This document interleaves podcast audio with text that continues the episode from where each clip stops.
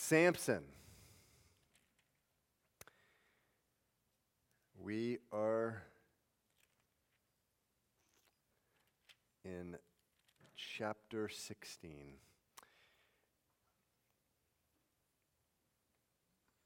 The second message on Samson.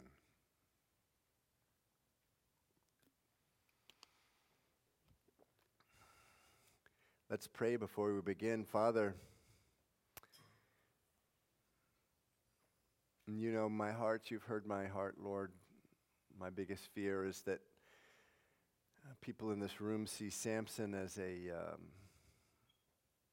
so unrelatable, not a whole lot to learn, more like a fairy tale. And Lord, there's a reason you give more verses, you dedicate more verses to Samson more than any other judge. Lord, there's so much to learn here. So I just pray, God, in Jesus' name, that you will uh, use this time, Lord, for as a sobering time for us to really consider uh, this man's ministry, his shortcomings, his failings. Lord, you wrote this for among, among other times, you wrote it for the year 2019, for among other places, the city of Boston. Speak to our hearts, Lord during these times. We need your word. In Jesus' name, amen. Okay, so a couple weeks ago, we were in Judges 14 and 15. We're going through the book of Judges, chapter by chapter, verse by verse, and uh, we began the story of Samson. Actually, 13, 14, uh, and 15 we have been through. And uh, what we,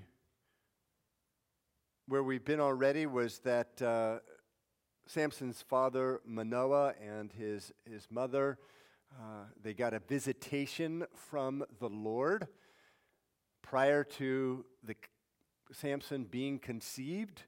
Samson's mother was barren until old age, much like Sarah was and Abraham, and uh, she had no expectation that she would be um, having uh, a child in her life. And uh, she was visited by the Lord, and she, was t- uh, she and her husband were told by the Lord uh, to commit their son to a Nazarite vow.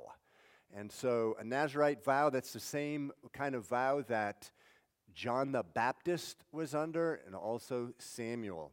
And they were usually short term for a period of months, but there are a few people in the Bible that uh, figured out at age seven or eight that their parents had made the vow for them. It was a vow of consecration. A consecration. If someone just really, we're all supposed to have consecrated lives. And uh, there's no such thing as a Nazarite vow in the New Testament. But, but um, at the time, uh, a person, uh, a man um, or a woman, uh, could make a Nazarite vow to the Lord. It was a special vow of dedication of a life solely to be lived for the Lord.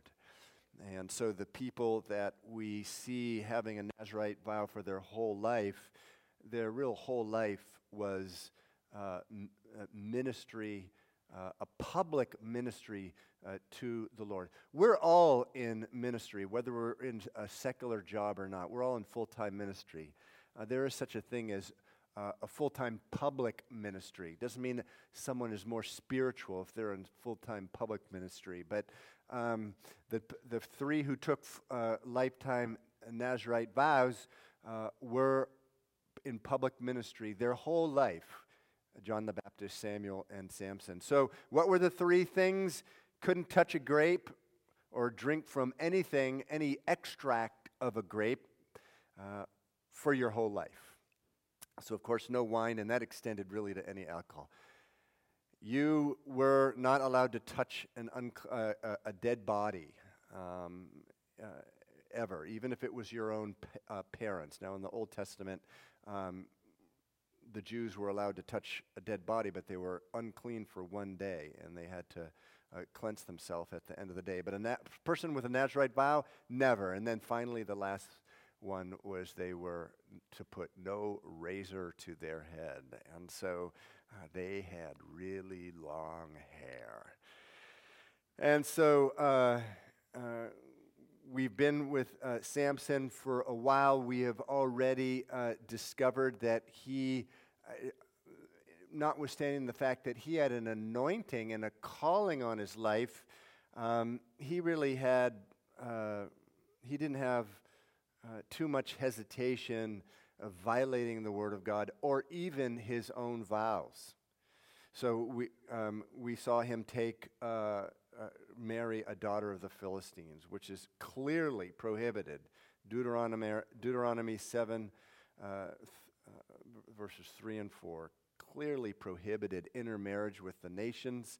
Uh, and as well, we saw him grabbing honey out of a dead lion. So he was, uh, it was a dead thing, and, and someone with a Nazarite vow was not allowed to do that. We saw him walking among the grape, uh, uh, uh among the vineyards. It's, it, it's a fair implication that um, he was having grapes because he had separated himself from his parents uh, when he did that. And so um, we, uh, uh, so, but he takes this, uh, this Philistine woman as a wife, but um, uh, um, at the end of uh, the time, with the, the end of the seven days, um, he, at the beginning of the wedding feast, there was a seven day wedding feast, he gave them a riddle. Samson's into riddles uh, and, and stuff like that. And he uh, bet them 30 pieces of garments. Uh, these were the 30 Philistine men who showed up at the wedding t- as kind of like attendants. Uh, as we mentioned a couple weeks ago, very oddly, Samson's just always by himself. He doesn't have any friends. Proverbs 18, verse 1 says, He who isolates himself uh, rages against all wise judgment. Uh, it, he's just always by himself. So they actually brought him friends for his wedding, brought him a best man. Um, well, they threatened his, um, he, uh, they, they went to his uh, bride to be and said, you, um, because he told him a riddle and he said, he, he said, um, you know, I want you to solve this riddle. And if, if I win, I get 30 garments. If, if you win, I'll give you 30 garments. And so um, they went to his bride to be and threatened her with her life uh, uh, upon her, the death of her household, that she needed to get the answer to the riddle. She got it. And uh, then he, they give it to, they give the answer to the riddle to uh, Samson. He flies off in a rage um, he takes off without his wife and um, uh, comes back, finds out she had been given to another man, winds up killing a thousand Philistines. Now, the Philistines had been, uh, remember in the book of Judges, there's a cycle. Uh, this is the time, the book of Joshua, which is right before Judges, is a time where the Israelites obeyed it was a picture of obedience to the law of Moses. And, and just as the law of Moses in Deuteronomy had said, with obedience came great prosperity. The book of Judges is just one uh, generation after another falling into disobedience. God would raise up, a, uh, raise up an enemy to oppress them, to turn back to the Lord, because inevitably they were going after foreign gods. And, and when they were oppressed by the enemy, a judge was raised up to rescue them. Samson's the beginning of, uh, of their release from the, the Philistines. The Philistines had been oppressing them for a number of years at the time that Samson, um, that Samson shows up. So the first uh, real victory there um, was in chapter 15. He destroys a thousand of them with the fresh jawbone of a donkey. So that brings us to chapter 16. did we already pass out Bibles? I think we did.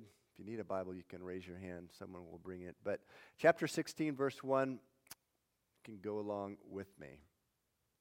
By the way, verse 20 uh, of the previous chapter says, and Samson judges Israel 20 years uh, in the days of the Philistines. So this is, pro- this is this is, appears to be 20 years into his leadership, and his leadership is going to end really soon. But uh, high drama here.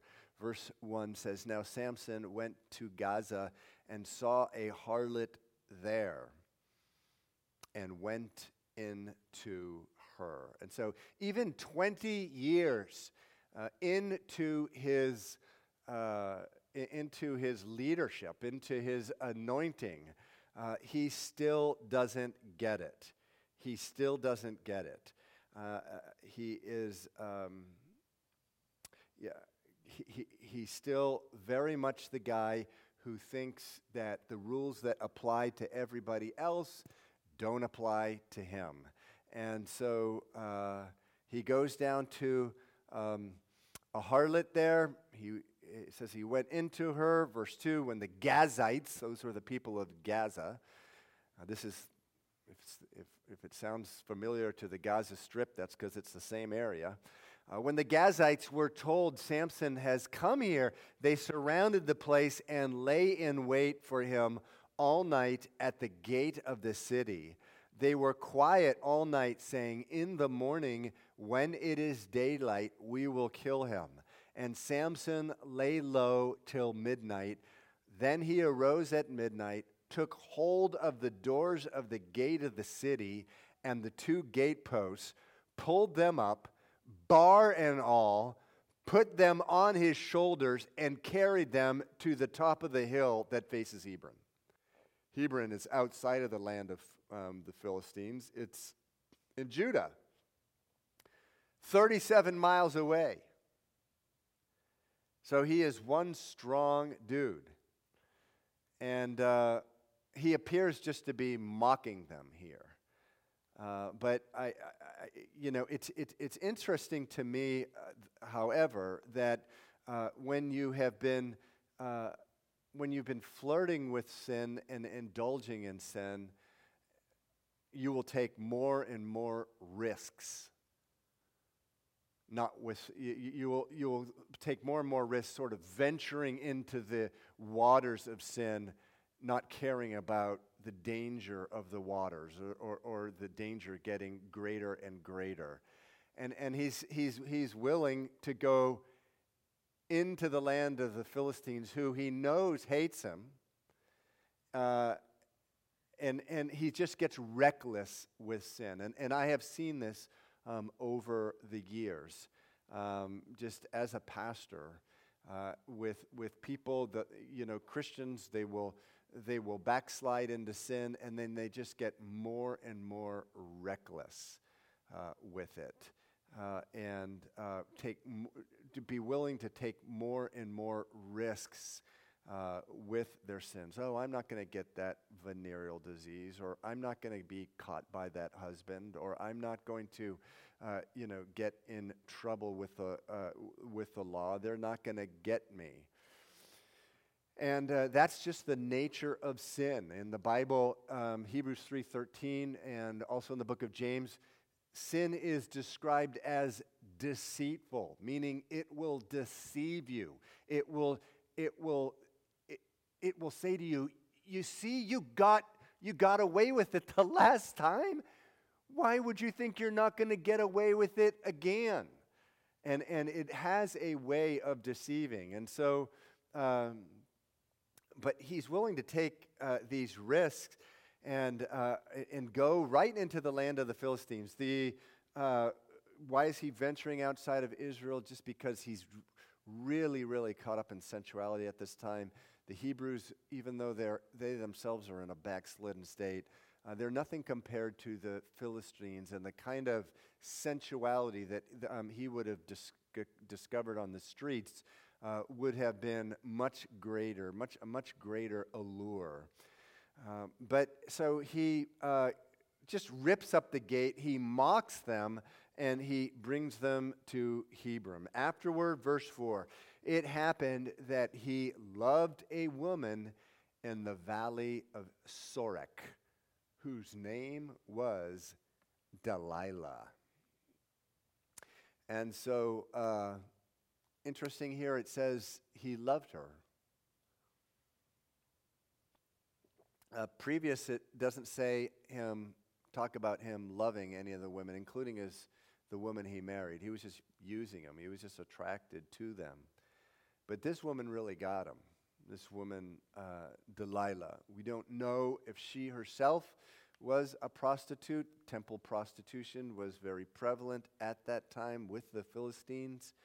Uh, but um, I think Hollywood's probably got it right. I no doubt she was a bombshell. And um, says he loved her.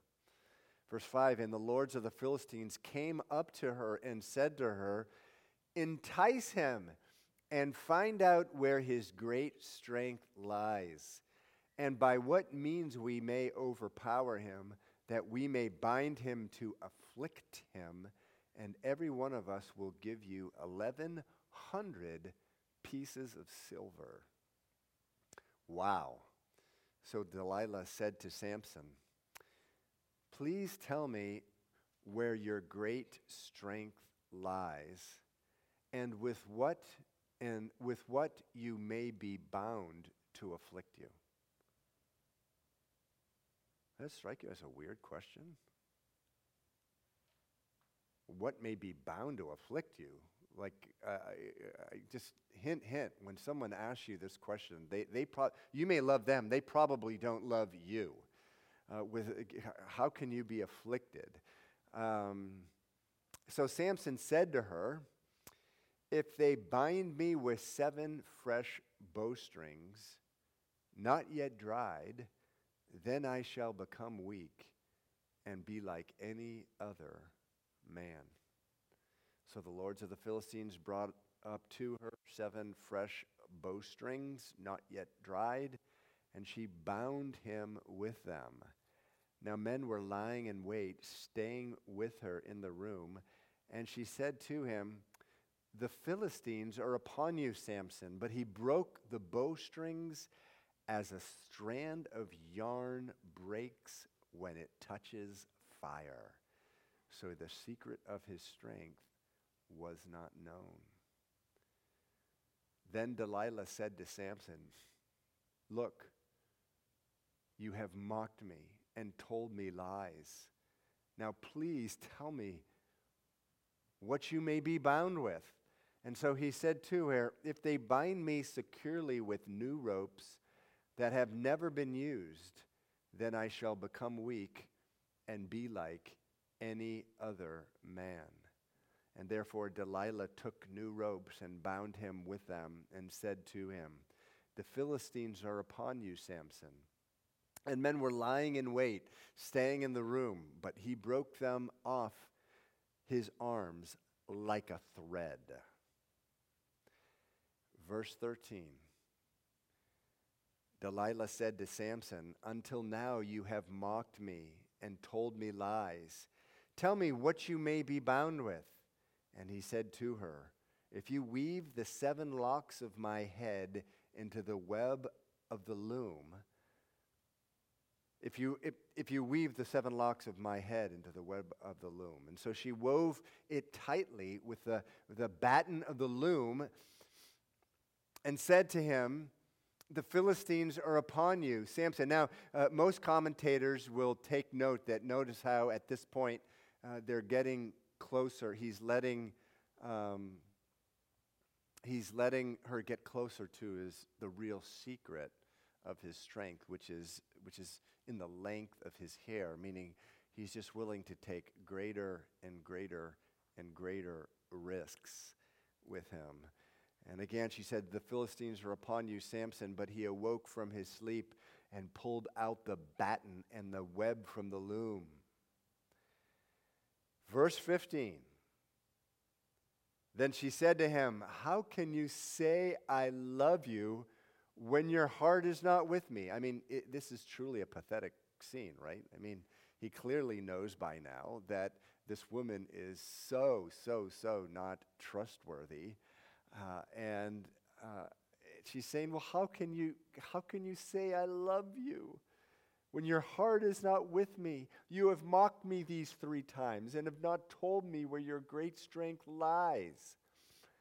And it came to pass when she pestered him daily with her words and pressed him so that his soul was vexed to death, that he told her all his heart, and he said to her, No razor has ever come upon my head, for I have been a Nazarite to God from my mother's womb. If I am shaven, then my strength will leave me, and I shall become weak and be like any other man. You know, uh, I just want to pause there and, and uh, reiterate what, what we talked about last time. The, uh, the Bible is so very clear that um, a Christian man should not be unequally yoked with a woman who's not a Christian, and a Christian woman should not be unequally yoked uh, with a man who's not a Christian. 2 Corinthians 6, verse 14. Do not be unequally yoked together with unbelievers, for what fellowship has righteousness with lawlessness, and what communion has light with darkness? You know, there is a tendency to look at this as we prayed before. There's a tendency to look at the story and think to yourself, this is so far from my reality. It's so far from my reality, this story about Samson. Uh, yet, look what happens to him. It says that um, in verse 18, when Delilah saw that he had told her all his heart, she sent and called for the lords of the Philistines, saying, Come up once more for he has told me all his heart. So the lords of the Philistines came up to him, brought her uh, the money into her hand, and then she lulled him to sleep on her knees, called for a man, and had him shave off the seven locks of his head. Then she began to torment him. Some say it's weaken him.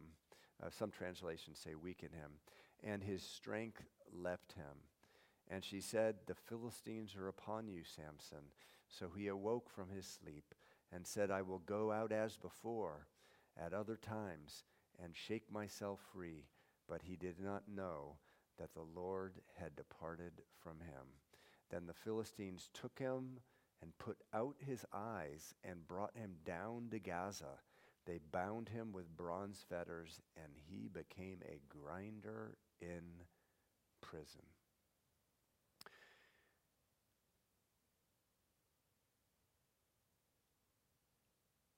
there's a part of everyone in this room that is a Samson. And how many times have I seen uh, compromise, the kind of compromise that is, is described um, in 2 Corinthians 6? Do not be unequally yoked together with an unbeliever. It may be marriage, but it may be something else. You've yoked yourself, you've connected yourself uh, to to uh, a person or people or a group or a job or something um, which there's just there's just sin there. there there's something that is inherently opposed to the word of god there and and uh, it's interesting to me that the just the patience of the lord that that samson had already violated the first two parts of the Nazarite vow. The first part of the Nazarite vow, um, never eating uh, a, a, grape or drinking the extract from a grape.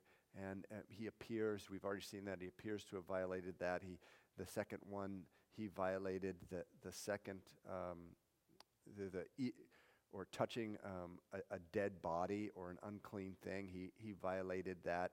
But the Lord in his mercy, which I really don't understand, allowed Samson to keep his power, and which is, which is shocking to me. Um, it's not until the third one, where his hair is cut off, that um, he loses. It says in, at the end of verse 20, the Lord had departed from him. Why did the Lord wait that long?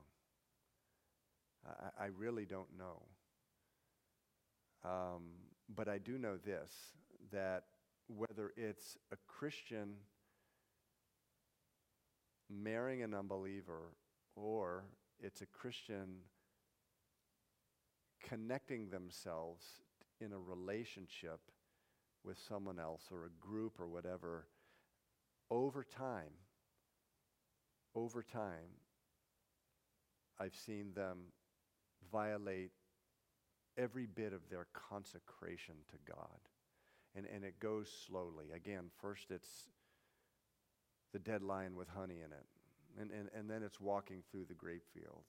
And, and then it's cutting off the hair until uh, to the point where the, the, the power of the Lord has departed. And uh, it, it, it's so important that um, you know we, we understand that this really, really, really uh, could be us. And we cannot take uh, for granted. We cannot take for granted when God is using us that somehow we can be cavalier with our obedience to the Word of God. In 2 Timothy, there is a verse that um, uh, perplexes many people. Um, I actually shared it with the, uh, with the church the other day. See if I can find it. It's in um, 2 Timothy. It says um, in 2 Timothy 2 uh, 11, it says, If we died with Jesus, we shall also live with Jesus. If we endure, we will also reign with Jesus. If we deny Jesus, he will deny us. If we are faithless, he remains faithful, and he cannot deny himself. So, the, per, the part about this verse that's perplexing to people is what does that mean if we deny Jesus? A lot of translations say, um, actually prefer the translation that say, if we forsake Jesus, he will forsake us. Does that mean that once the Lord does a, does a sovereign work on your heart and comes into your life and washes and regenerates you by the Holy Spirit and you become born again, that you can lose your salvation? Absolutely not. The Bible doesn't teach that. However, like Samson, what we can do is we can just get to the point that, notwithstanding the fact that we're being used in other people's lives, we can get to the part where the power of God, He just, He forsakes us in that sense. He says, You're on your own now. And oftentimes, what happens, um, it, well, it's, it's an ugly, ugly ending. We wind up in the bottom of a barrel. At which time we cry out to God, like Samson does. And at the end of, um, at the end of his life, it's interesting. Last week, uh, my son Sam taught on Jehoram, who died in his sin. Samson does not die in his sin. He actually has a glorious ending, which is the grace of God is so bizarre. I mean, you know, I, I would, I, I, if I was the Lord, I would put this guy on the sidelines until he dies. Uh, not the Lord. Uh, but um, what, what, a, uh, uh, what a verse to chew on right there in Judges 16, verses 20, the last phrase. He did not know that the Lord had departed from him. That can happen to you. Not in the sense that you lose your salvation, because the Bible says the Holy Spirit is put in you as a seal guaranteeing what is to come. It says that multiple times in the New Testament. But in terms of him like coming alongside of you to prosper your life and to use you in ministry.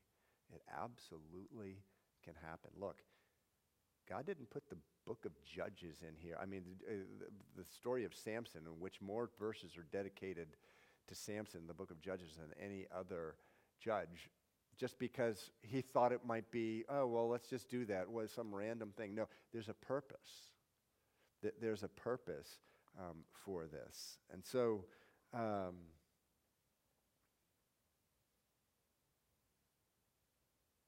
why don't we uh, why don't we go on here? Says um, the Philistines uh, took him and put out his eyes and brought him to Gaza. They bound him with bronze fetters, and he became a grinder. He became, became a grinder in prison. Oh, I, I, I, I forgot. I have a note here, uh, something else. Another, another, another great, great little phrase here is at the end of 17 uh, of chapter 16 when he is telling her the secret of his power. The secret of his power, by the way, was not his hair, it was his consecration. It was those three, three things. He'd already broken the first two, and he, he, hadn't the, the, uh, hadn't the third one yet. So, but, but, but anyway, it says, If I am shaven, end of verse 17, then my strength will leave me, and I shall become weak and be like any other man. And, and, and so I, um, I just wanted to tell you, Christians, that you're not like any other man. You're not like any other woman. Did you know that? The Bible says in Ephesians chapter 1, verse 13, it says, In Jesus you trusted after you heard the word of truth, the gospel of your salvation, in whom also, having believed, you were sealed with the Holy Spirit of promise. You're not like any other man, you're not like any other woman because you have the triune God, God the Father, God the Son, God the Holy Spirit, residing within you in the person of the Holy Spirit. It's a mystery. And with the Holy Spirit inside of you, that drives you, it compels you to a life that is a life that is not like any other man, like all other men, just the world, just going about doing whatever they want to do.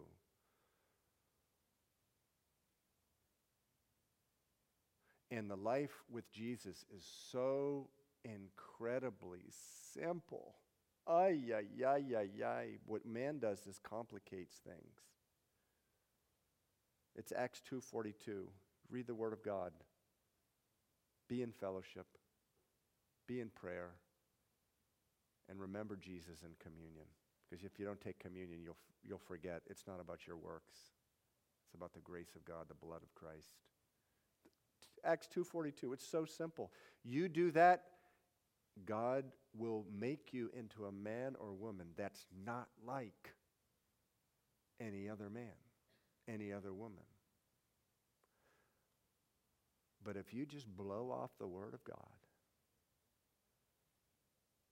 and start living like any other man and forsake Acts 2:42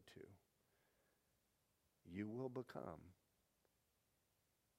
like any other man like any other woman. I love that. I just love it as um, you know it's, it's, it's, it's, it's so powerful. Oh man I hope I can find what I'm looking for. Oh, God, help me, please. What am I looking for here?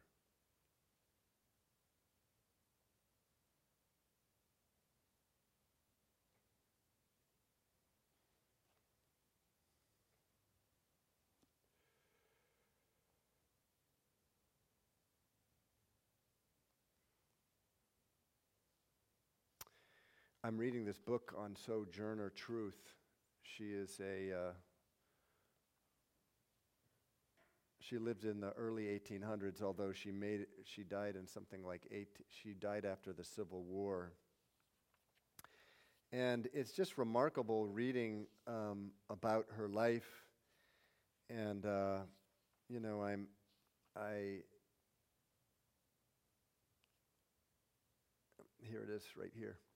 It's remarkable re- uh, reading about her life. She, she's an illiterate woman. She was um, born into slavery in New York.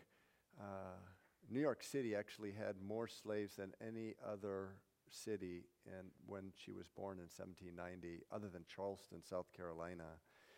Um, the things that happened in the North were horrendous um, because, and you'd never hear about them uh, because it, slavery throughout the North was most of, most of the North was I think all of the North was abolished by the time the Civil War. But the, the even in the 18, early 1800s, what was happening in the North was just heartbreaking. Um, just children, as a matter of course, being sold off to different. Um, as soon as they were six or seven, they were sold, and um, slavery in the South. The things that were happening were um, were probably much worse in the whole, but certain things were really bad because because there was only two or three slaves per household, if that. In, in, in, the South, there were very there were many, many, many uh, communities of slaves living with themselves on plantations, and the advantage there was that um, the, the slave owner needed the children, so the children stay, stayed. But you just I'm reading this book and it's just so heartbreaking. Just as, as a matter of course, they were sold in the north as soon as they reached six or seven. So, Sojourner Truth, how many of you heard of Sojourner Truth? So, um, all her siblings were sold. She was sold when she was nine, so she had five or six siblings. They were all sold. Then her own children were sold, just and all to different families. Um, so, just heartbreaking stuff. And she was completely illiterate. Um, and uh, but uh, she uh, became born again. And although I don't think the author is, uh, is a Christian, maybe they are, I, I have my doubts, but um,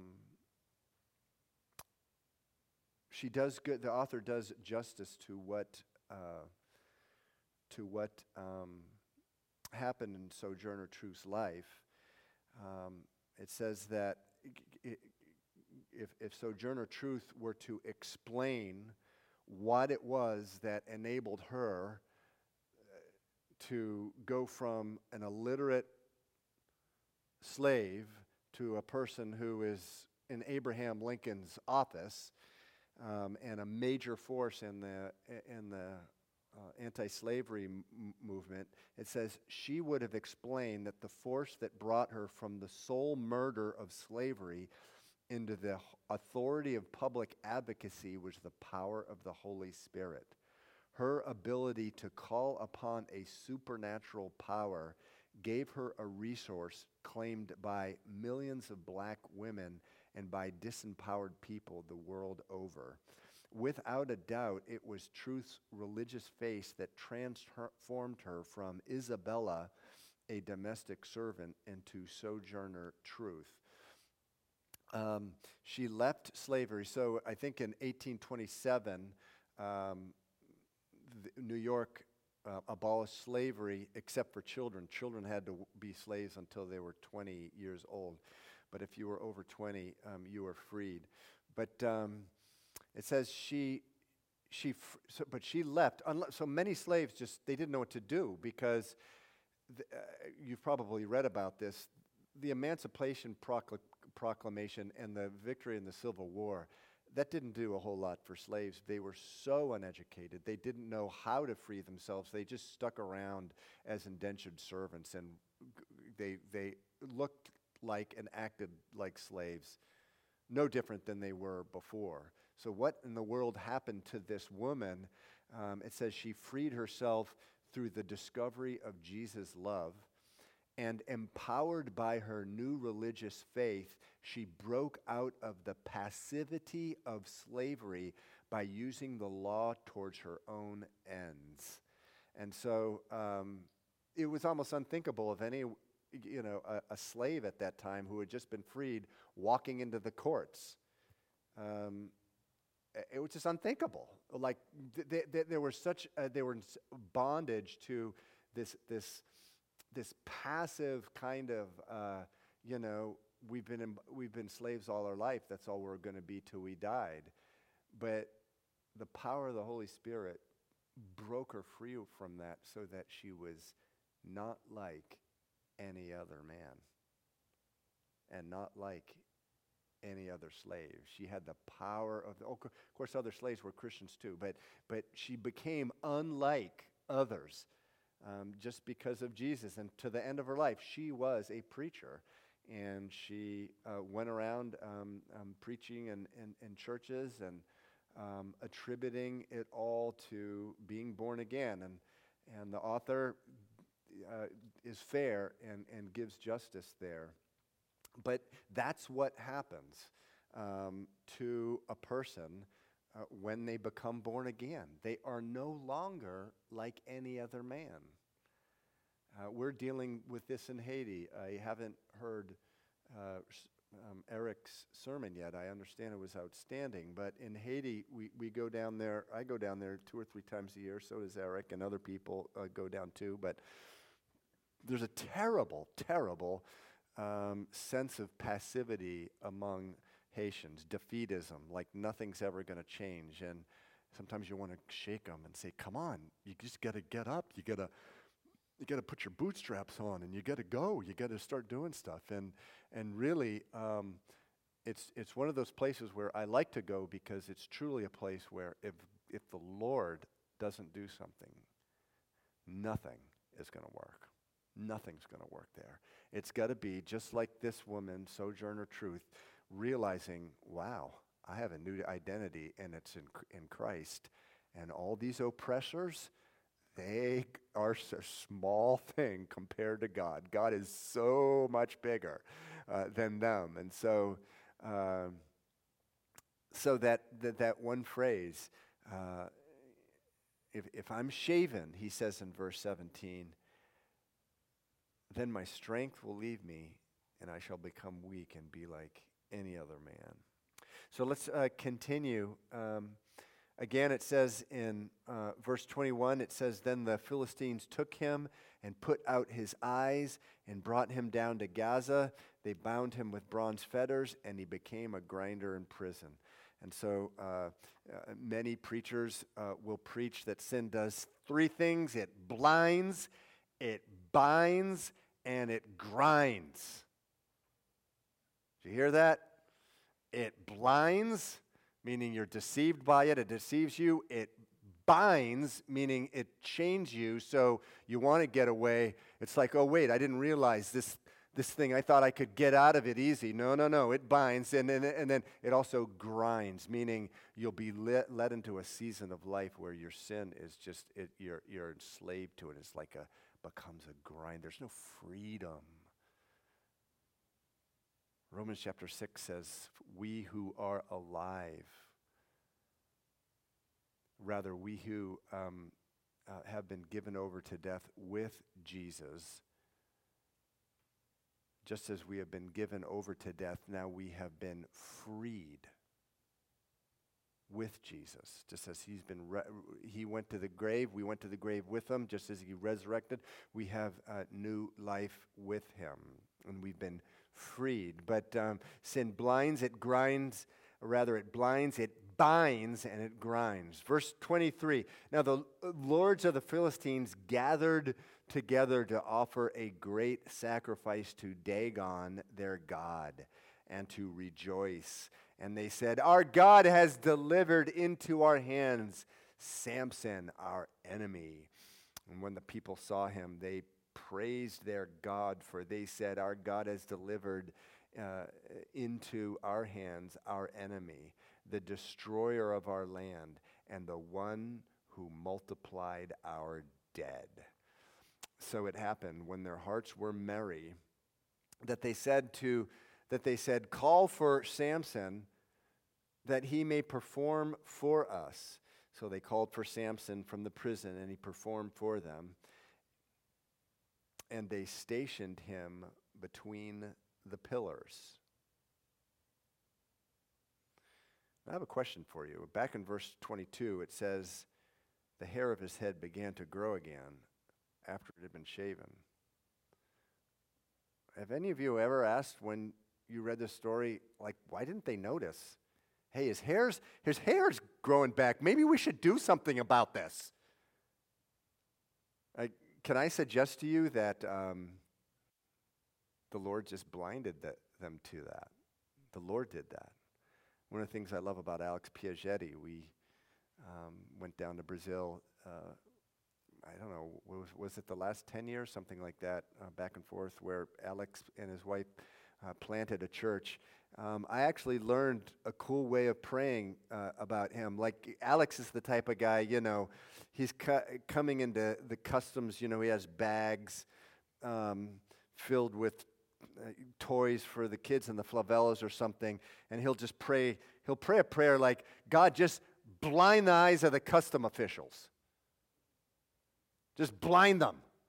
Now, by the way, it's legal to take toys in as long as you're not selling them. But the problem is, is as many of you know, when you go into some of these developing countries, they're like, uh, I, no, no, they confiscate them. Sometimes they want to bribe. But, you know, this is the way that, that Alex prayed. And I, I like praying things like that. Just uh, the other day, I think I, I, I, paid for my parking on my, on, on my phone.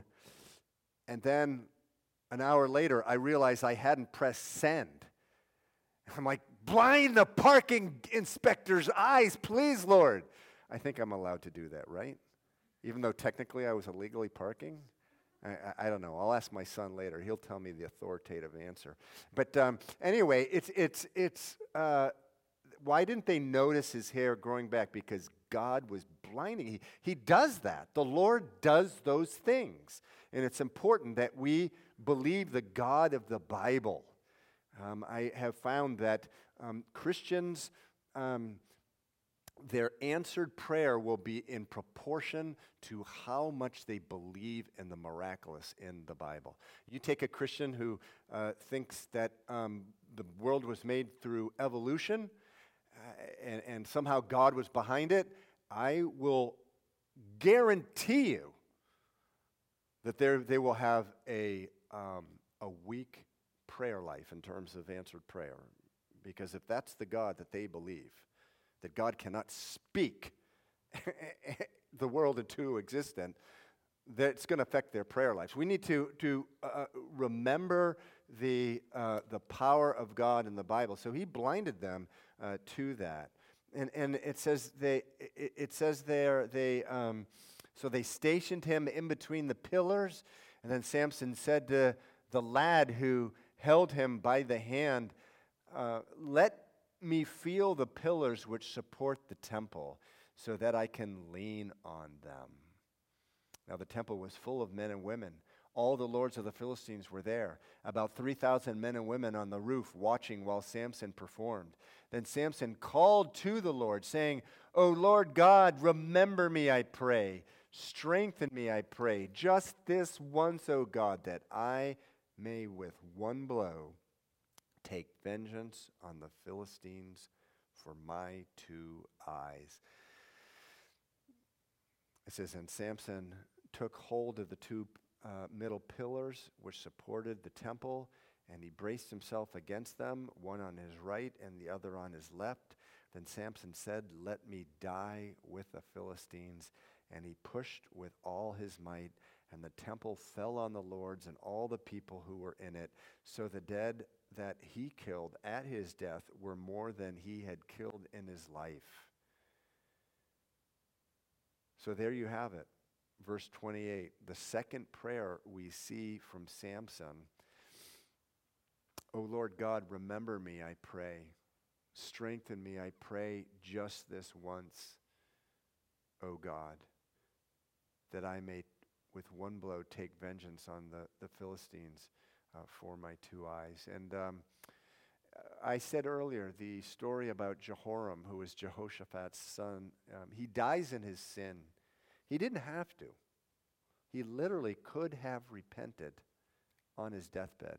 Here's a, here's a deathbed repentance here. And why do I, I think it's repentance? Well, one, um, I, I, I, really do believe that um, the fact that the Lord answered the prayer is evidence of that. But just the way that he says, I prayed just this once. In other words, I don't deserve it. I, I know I have not deserved to have this power again in my life. I know I wasted uh, 20 years as the leader of, of these people, but just this once, Lord, let me do it. And he knew his calling. He knew what his calling was. His calling was to begin the, the destructions of the, of the Philistines, which would be completed under King David. Um, but um, he knew his calling, so at the very end of his life, it, I, I don't know, I, I find it rather noble. Let me die with the Philistines. He, he, he's, he, he understands that he's going to die now. Um, most of many of you are aware that Hebrews chapter 11 is a record of the examples of faith from the Old Testament. Hebrews chapter 11 verse 6 says without faith it is impossible to please God and it has a record of all the Old Testament saints that you and I are supposed to take as examples of faith. And so it lifts um, you know, it, it, lists Abel, it lists Enoch, it lists Noah, it lists Abraham, uh, it uh, lists Isaac and and um, and Jacob, uh, and Joseph and Moses, but it also lists among among others Samson. And and uh, so there is a lot that we have to learn from him. I I I think that more than anything else, I think the thing that we learn from Samson is, yeah, if I could just conclude with a couple things. Um,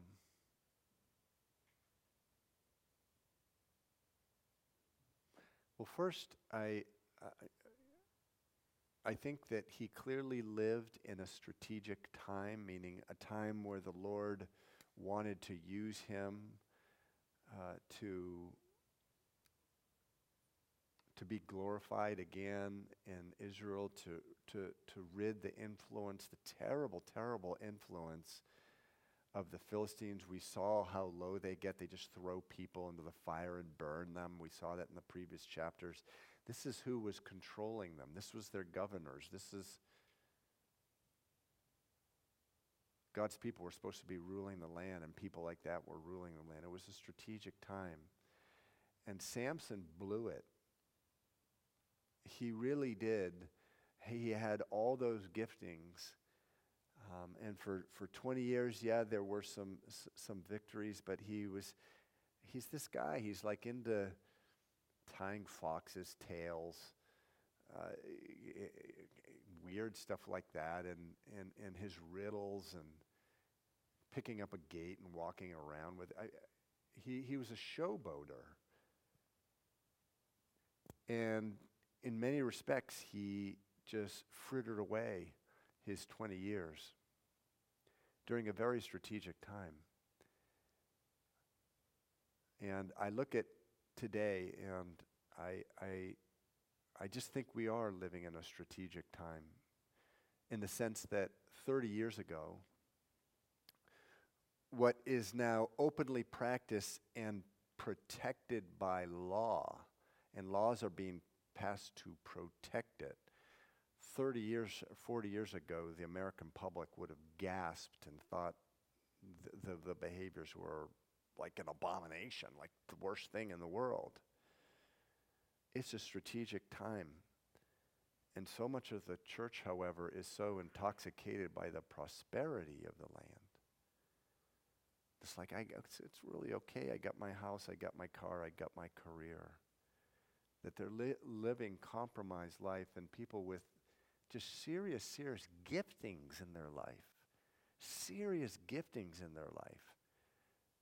It's on the shelf. Oh, how hard it is for a pastor to see when uh, men and women just have obvious giftings, but man, they're on the whatever, the, the, tra- the, the tract that leads to a pot of gold at the end. And, and you know, it's, it's interesting the mercy of God. He still uses Samson at the end of his life, but does that really want what we want the record of our life to be?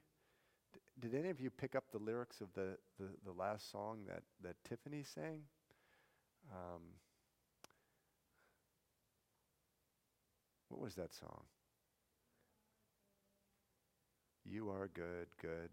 And so one of the lyrics was, uh, Lord, be the echo of my life. Is that right? Be the echo of my life. Wouldn't that be amazing? If we die and the echo of our life that just goes out is a life faithful to the Lord? Wow. You know, unfortunately, the echo of Samson's life is, is uh, complicated. We'll just, we'll just say that. Um, and so uh, uh, I think we'll leave it at that. Why don't we, uh, Eddie, can you get up and let's have a time of, of prayer now? And if you could flip the lights back there, John. And I think that uh,